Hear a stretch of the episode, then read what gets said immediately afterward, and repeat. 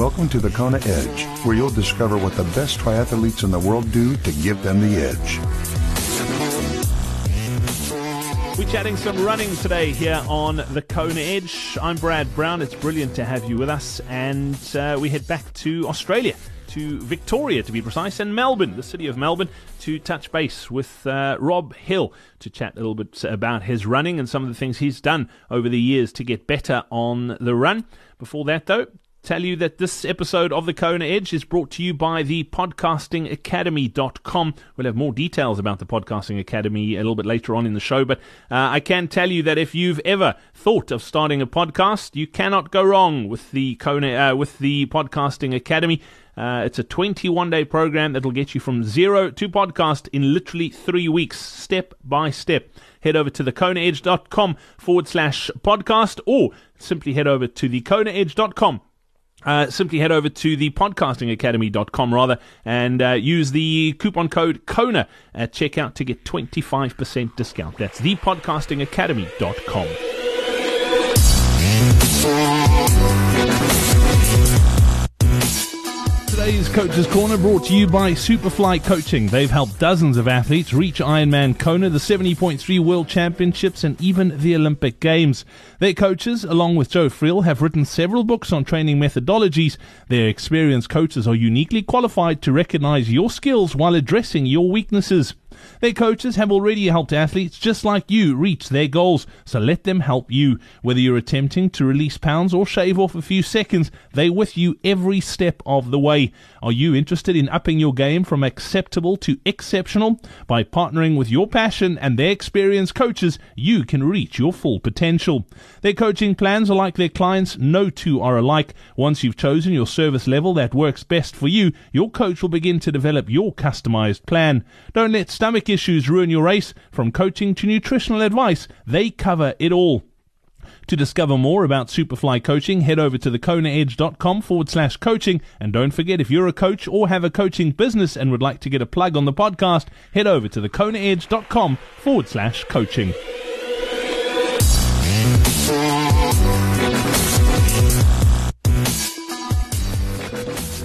Let's chat some running here on the Kona Edge today. We head back to Australia, to Melbourne, Victoria, to catch up with Rob Hill. Rob, welcome back on to, to the Kona Edge. Thanks for, for joining us.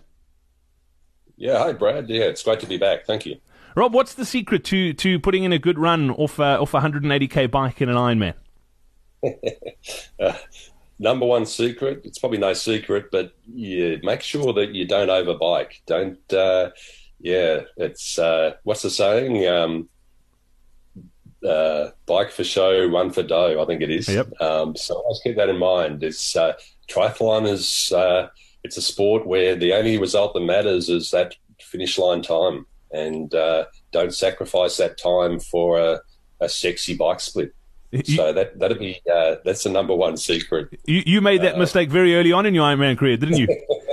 I did my first Ironman, yeah, for sure, and um, and then I've, I've probably spent uh, every Ironman since trying to undo that. Um, but look, I, I think a, a, big part of it too for for triathletes and Ironman triathletes in particular is you've got to have faith in your run, and if you've got faith in your run, you won't have that same temptation to to push the bike too hard because you know that when you get off the bike that you can run strongly and um, yeah, the marathon is where all the results are determined. You know, it's where the wheat's sorted from the chaff, I think is a saying. And um, yeah, so yeah, I think in saying that, you know, my my philosophy of training is that for Ironman, you want to develop your aerobic fitness and your capacity mainly on the bike.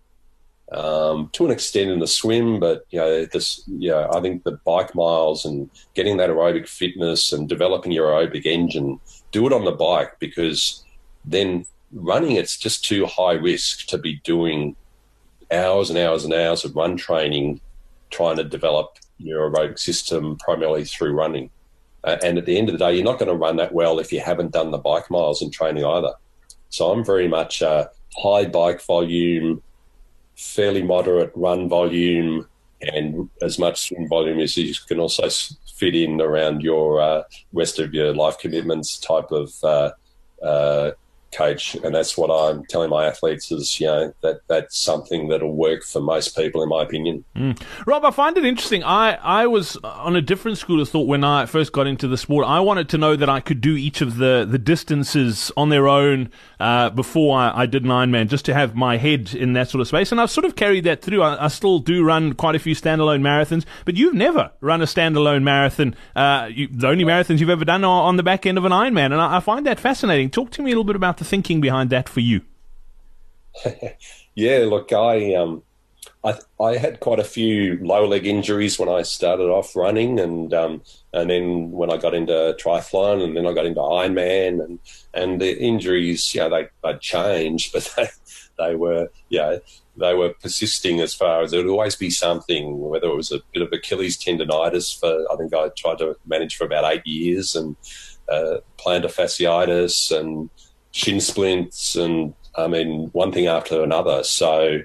Um, my view was that well, if uh, if I was to do a, a good standalone marathon time, I would have to do a fairly high uh, weekly running uh, workload, running mileage. So, um, and I I just hadn't had the confidence that my legs would cope with that. And also, I was very much and still am focused on how can I keep improving and reach my absolute potential at Ironman triathlon you know that's still my my driving motivation. Um, and anything that's going to get in the way of that, I'm not really interested in. And um, and I've had friends that have said to me, and they know that you know, like in my Ironman races, you know, if I'm racing in Melbourne or in New Zealand, etc., I'm quite often I'm having the fastest run in my age group, um, and maybe the third or fourth fastest bike, but only because I think I'm I'm I'm biking smart. You know, I'm not not laying it all out there because um, I want to save a bit in the legs to be able to run well. But um, yeah, I think uh, yeah, that's um, that's pretty much what's important. Eh? Yeah, absolutely. As far as run workouts, what do you what do you love doing? What's your favorite? I've probably uh, I love a good sort of hard track session you know some hard intervals around a track where yeah you really get to just you got that consistent surface to run on and you really start you know focusing on your technique to be able to squeeze a bit of extra pace out of your running. Uh, and I think for for Ironman training doing some you know very fast um, 1k intervals on the track with maybe a four or 500 meter uh, easy jog recovery between each of them, and and just just bringing those uh, one k times down each one, just descending.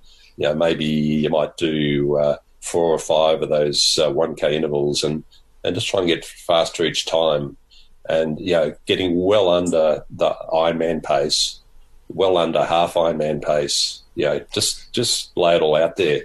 Yeah, there's there's nothing better than the buzz you get with endorphins and whatever else the brain releases when you're running fast, and uh, and that session will do it for you.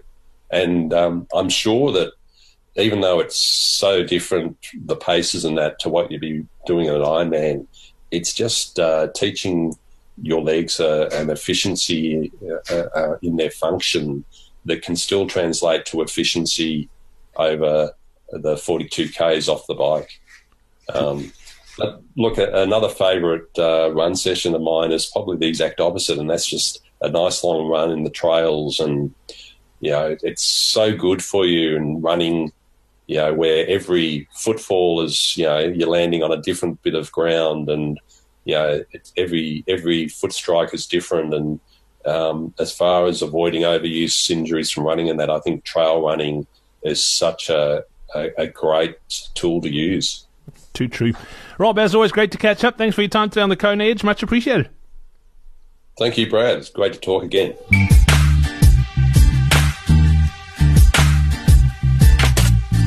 I'm guessing that the Kona Edge is not the only podcast you listen to.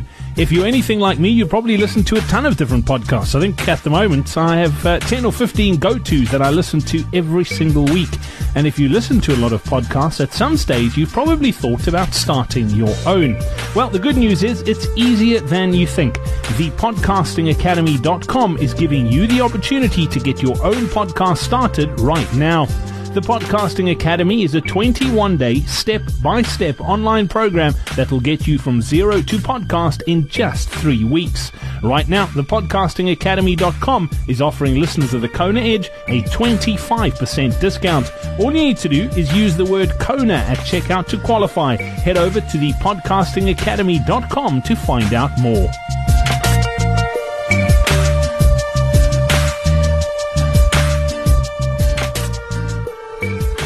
Once again, thank you very much to our guest today, Rob Hill, for sharing uh, his run tips with us. And before I go, another iTunes review for you. Keep them coming. I look forward to reading yours out on the podcast. Uh, a massive shout out to Danny M83 saying uh, motivational and extremely informative, giving us a five star review. Overall, great podcast on all aspects required to perform at your best on race day. I find the inspirational stories extreme, extremely motivating and the tips and tricks invaluable. Danny M83, thank you so much uh, for that iTunes review. Keep them coming.